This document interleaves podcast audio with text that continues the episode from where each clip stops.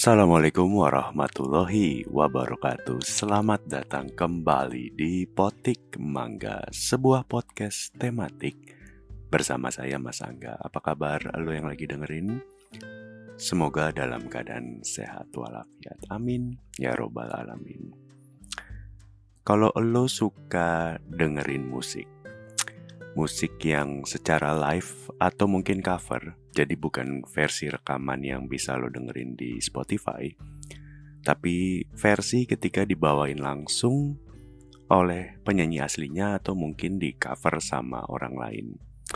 Um, gue coba rekomendasikan lo coba search Frank Watkinson di YouTube Frank Watkinson.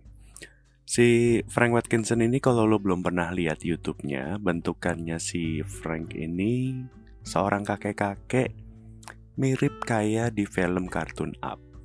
Uh, kacamata, jarang senyum, tapi mungkin rambutnya agak beda ya. Si Frank rambutnya agak botak, yang di Up kan rambutnya masih bagus ya. Si kakek Frank ini konon umurnya 68 tahun. Isi YouTube-nya itu banyak banget video dia lagi main musik pakai gitar, nyanyi, baik lagu sendiri ataupun cover lagu orang lain. Jadi seriusan kalau lu cek videonya, lu cek channel YouTube-nya, itu kayaknya sekarang udah banyak banget uh, video yang diupload. Kayaknya sih mulai banyak itu sejak pandemi 2020. Walaupun memang sebelumnya dia udah banyak juga sih video-video yang dia bikin gitu ya, kurang lebihnya kayak gitu.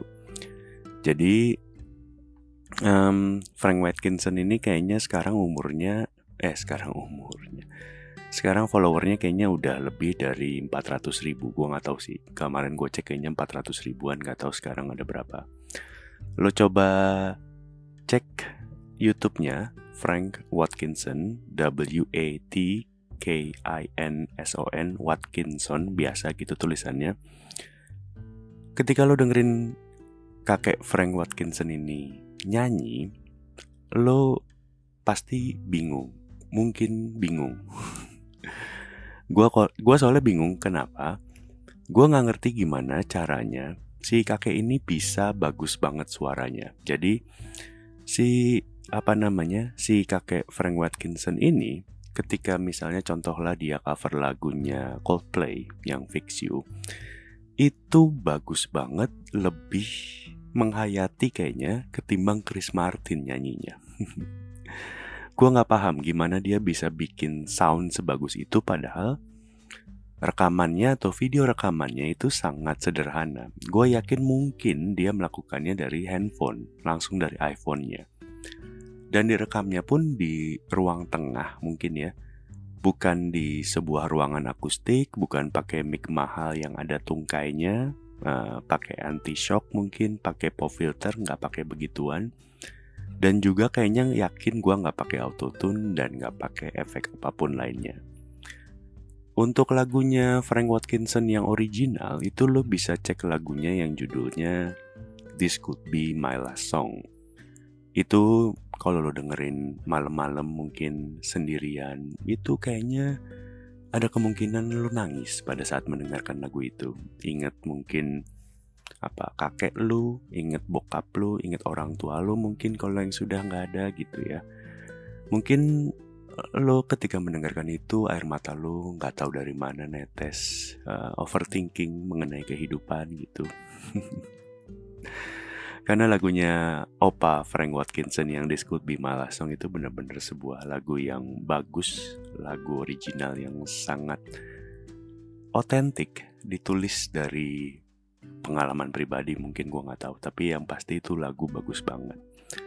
Kalau lagu-lagu yang di cover emang banyak banget sih. Gue juga pas ngeliat uh, channelnya itu banyak banget sih. Um, mungkin lagu yang paling banyak ditonton ya. Salah satunya adalah ketika dia mengcover lagunya Radiohead yang judulnya No Surprises. Um, buat lo yang mungkin suka lagu 90-an, uh, No Surprises Radiohead itu menurut gua ketika si Frank Watkinson ini nyanyi, ini lebih depresi ketimbang dinyanyiin sama Tom York. lebih hopeless, lebih berat suasananya gitu ya. No Surprises itu buat lo yang mungkin belum pernah mendengarkan atau mungkin lo bukan penggemar Radiohead. No Surprises itu adalah sebuah lagu yang menurut gue ditulis sama Tom York, sang vokalis, buat ngegambarin gimana keadaan masyarakat, keadaan society mungkin yang ngejudge orang berdasarkan status sosial, berdasarkan kekayaan, dan hal-hal lain yang sepertinya bisa dijadikan parameter untuk kesuksesan orang, alias hal-hal yang kelihatan oleh kasat mata. Padahal pada saat itu belum ada sosial media ya. Tapi maksud gue, No Surprises ini menggambarkan bagaimana lo dipaksa happy menjalankan hidup yang sebenarnya lo mungkin capek ngejalaninnya. Sebuah mungkin apa ya, robotic society, mungkin garis besarnya tema lagu Radiohead yang pada saat itu mungkin ya mirip-mirip lah ya yang barengan sama No Surprises. Berat memang pesan lagu dari uh, Radiohead ini No Surprises. No Surprises itu kan kalau diartikan secara harfiah ke dalam bahasa Indonesia memang secara harfiahnya adalah tidak ada kejutan. Jadi no surprises itu tidak ada kejutan. Tidak ada kejutan itu kayak nonton MU kalah belakangan ini sudah merupakan bukan kejutan. Nonton Lakers juga nggak menang, bukan sebuah kejutan. Atau tidak ada kejutan ketika minyak goreng mendadak muncul ketika harga subsidi eceran tertinggi yang ditetapkan oleh pemerintah dicabut. Sebenarnya sih kalau ditanya ke ibu-ibu atau mungkin masyarakat pada umumnya ya, yang jadi kejutan mungkin bukanlah kemunculan kembali minyak goreng, tapi yang jadi kejutan adalah harga minyak goreng yang sekarang di kisaran 50 ribuan per 2 liter. Tapi ya, gue setuju sama ucapan Ibu Megawati, Presiden kelima Republik Indonesia yang bilang, apa iya ibu-ibu di rumah kerjaannya hanya menggoreng? Tentu tidak Mak gue buktinya di rumah itu nggak cuman ngegoreng. Yang gue liatin sih kayak gitu ya. Jadi kerjaan mak gue di rumah nggak cuman ngegoreng. Jadi nyokap gue habis sembuh dari covid, mak gue udah lumayan aktif banget ya sekarang. Jadi udah bersih-bersih, OCD-nya mulai keluar. Jadi setiap ada yang geser dikit bawaannya pengen diberesin gitu ya. Kayaknya hampir semua hal mau diberesin sama nyokap gue. Tapi sayangnya emang Gak semuanya bisa diberesin sama nyokap gue, termasuk harga minyak goreng yang naik. Walaupun betul, apa ya, um, menggoreng memang bukan kerjaan utama, atau bahkan mungkin bukan makanan utama di rumah.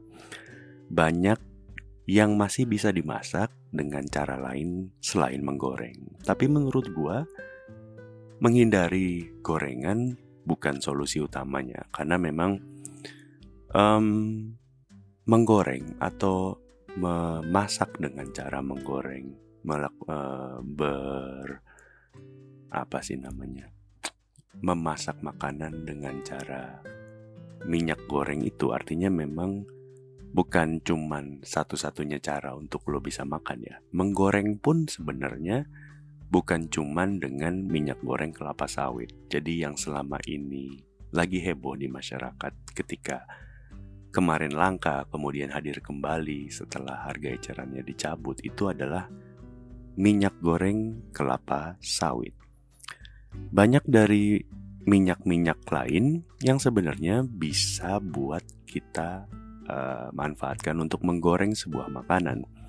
Artinya minyak goreng yang biasa kita beli itu yang mereknya Vilma, Bimoli, Sania dan seterusnya dan seterusnya itu memang lagi tinggi harganya. 50 ribu paling murah per 2 liter. Itu adalah minyak goreng kelapa sawit. Nah selain minyak goreng kelapa sawit tentunya lo bisa menggoreng dengan minyak-minyak lainnya contohnya kayak minyak sayur minyak kelapa minyak canola minyak dari bunga matahari. Serius gua nggak bohong, ada minyak sunflower ya. Coba lo cek itu. Tapi kalau minyak wangi sama minyak kayu putih memang belum bisa dijadikan untuk menggoreng makanan. Tapi minyak-minyak yang gue sebutin barusan memang harganya lebih mahal ketimbang dari minyak goreng kelapa sawit. Jadi, si minyak goreng kelapa sawit ini adalah jenis minyak goreng yang paling murah di antara semua jenis minyak yang bisa digunakan untuk menggoreng.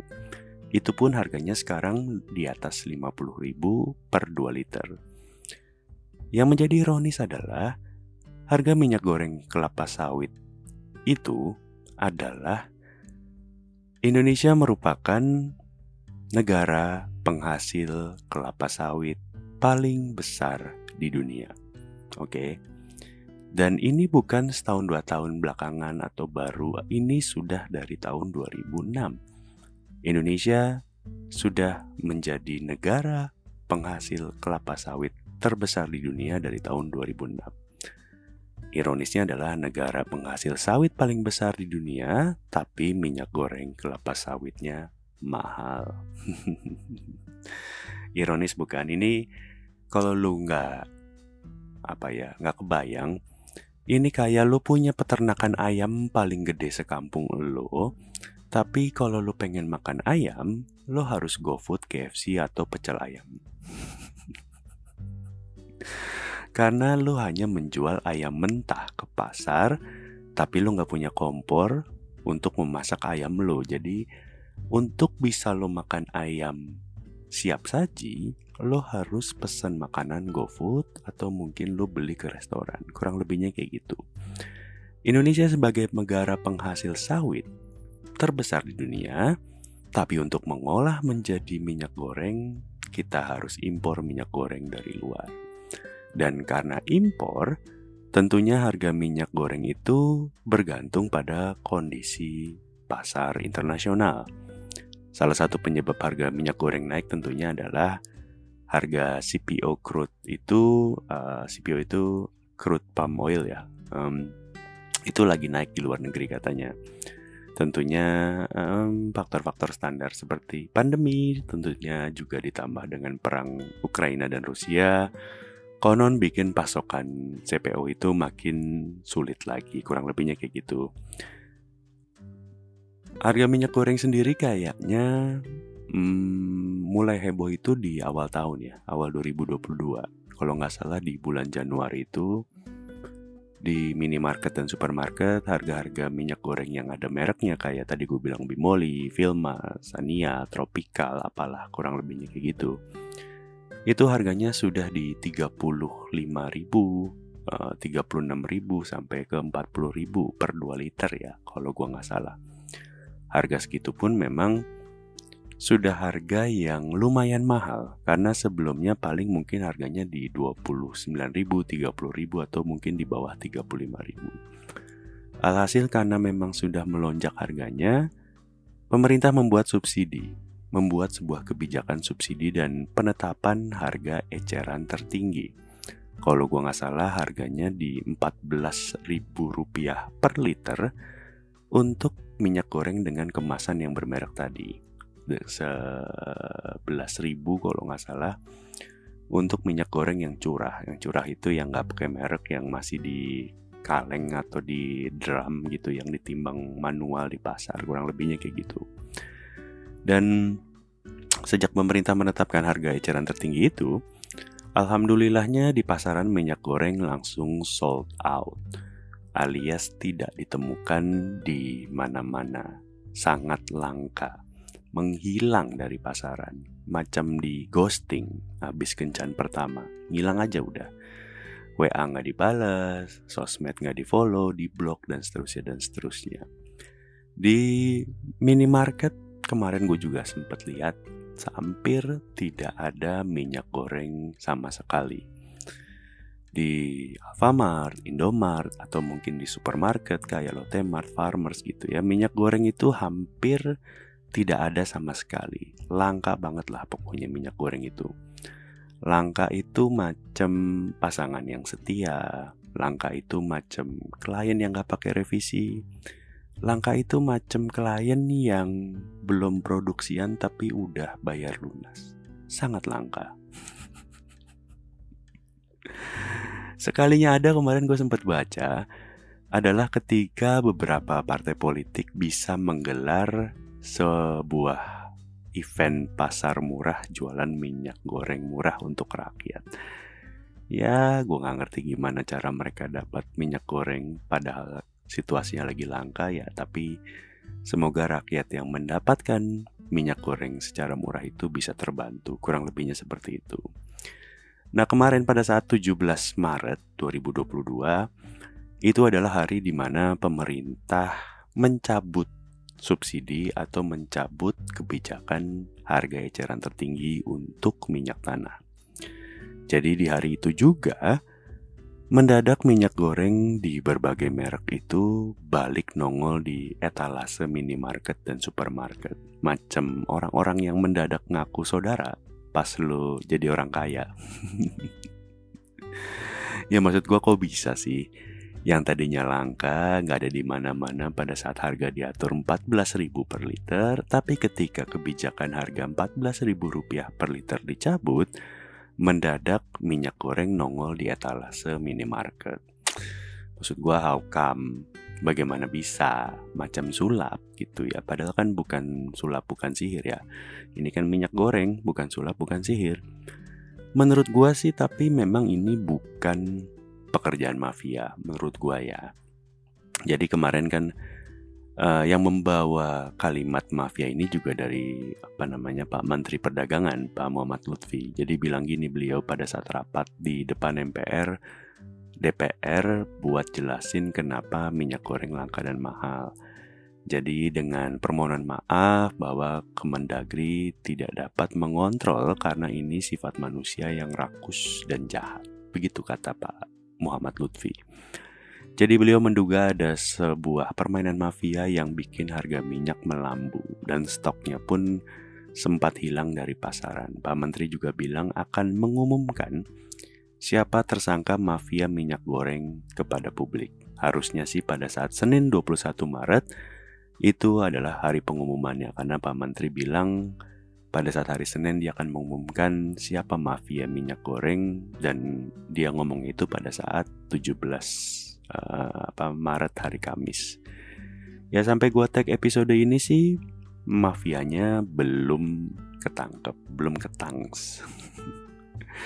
minyak goreng pun masih dalam angka 50.000 per 2 liter. Ya gua nggak tahu pada saat lo mendengarkan episode ini Apakah nama mafia yang disebutkan oleh Pak Menteri Perdagangan sudah bisa ditangkap, sudah diumumkan dan harga minyak goreng sudah lumayan normal, gua nggak tahu. Tapi menurut gua sisi baik dari gonjang-ganjing minyak goreng ini adalah saat ini pada saat gue merekam ini harga ah sorry pada saat lum pada saat gue ngetek episode ini stok minyak goreng itu sudah aman dan berlimpah ruah. Jadi buat lo yang mungkin gak keberatan dengan membeli minyak goreng di angka 50 ribuan per 2 liter, ya monggo-monggo aja alias memang lo adalah orang-orang yang tidak terdampak dari isu kenaikan harga minyak goreng ini. Kedua, mungkin memang udah saatnya kita tinggalkan gorengan.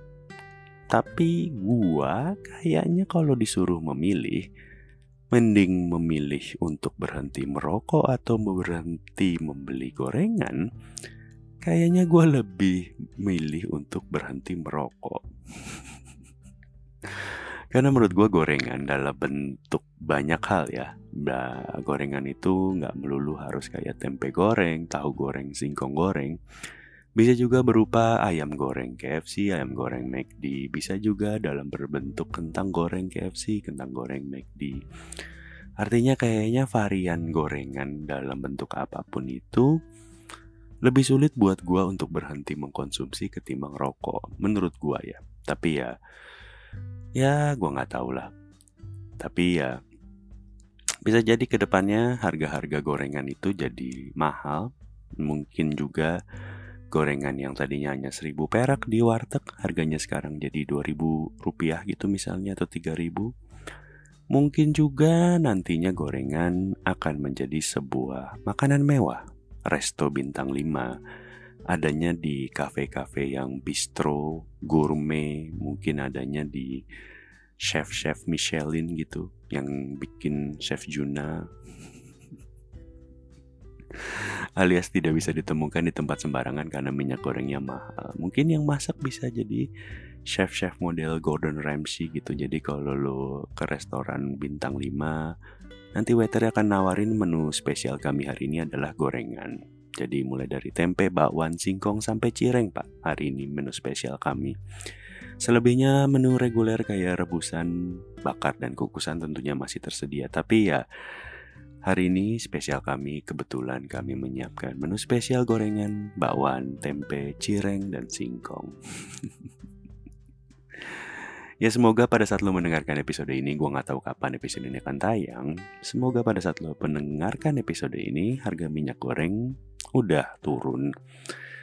Walaupun memang gue nggak yakin, gue nggak tahu, sangat jarang ada sebuah barang yang harganya udah naik Nah, kemudian bisa turun di kemudian hari, tapi ya berdoa bersama saja. Kalau enggak ya itu tadi, mulai dari gorengan atau hal-hal yang berbau digoreng ya pastinya akan naik harganya gitu. Karena minyak gorengnya sendiri akan naik harganya. Minyak gorengnya sendiri sudah naik harganya. Jadi ya mungkin aja tempe goreng harganya jadi 10.000 kemudian singkong goreng harganya jadi 20.000 mungkin nasi goreng juga akan naik harganya ya mungkin masih beruntung saat ini pada saat gue tag episode ini Indomie goreng harganya belum naik karena Indomie goreng kan nggak beneran digoreng ya, cuman direbus doang gitu.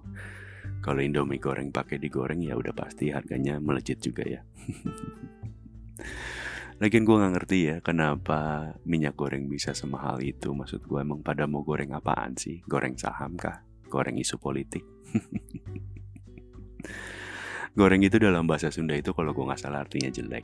Bahasa kasar ya gue nggak tahu bahasa halusnya sih. Tapi memang goreng itu artinya jelek dalam bahasa Sunda gitu. Yang pasti dari kejadian ini gue cuma pengen bilang sama lo semua bahwa kejadian minyak goreng ini di sepanjang tahun 2022 ini adalah sebuah bukti nyata bagaimana teori ekonomi yang dulu ada di bangku kuliah diterapkan dalam kehidupan nyata. Ini adalah sebuah teori ekonomi bagaimana konsumen dipaksa memilih pilihannya antara antara harganya murah tapi barangnya langka atau barangnya berlimpah ruah tapi harganya mahal. Kalau buat gue sayangnya yang saat ini gue rasakan adalah kelangkaan dalam bidang keuangan di rekening.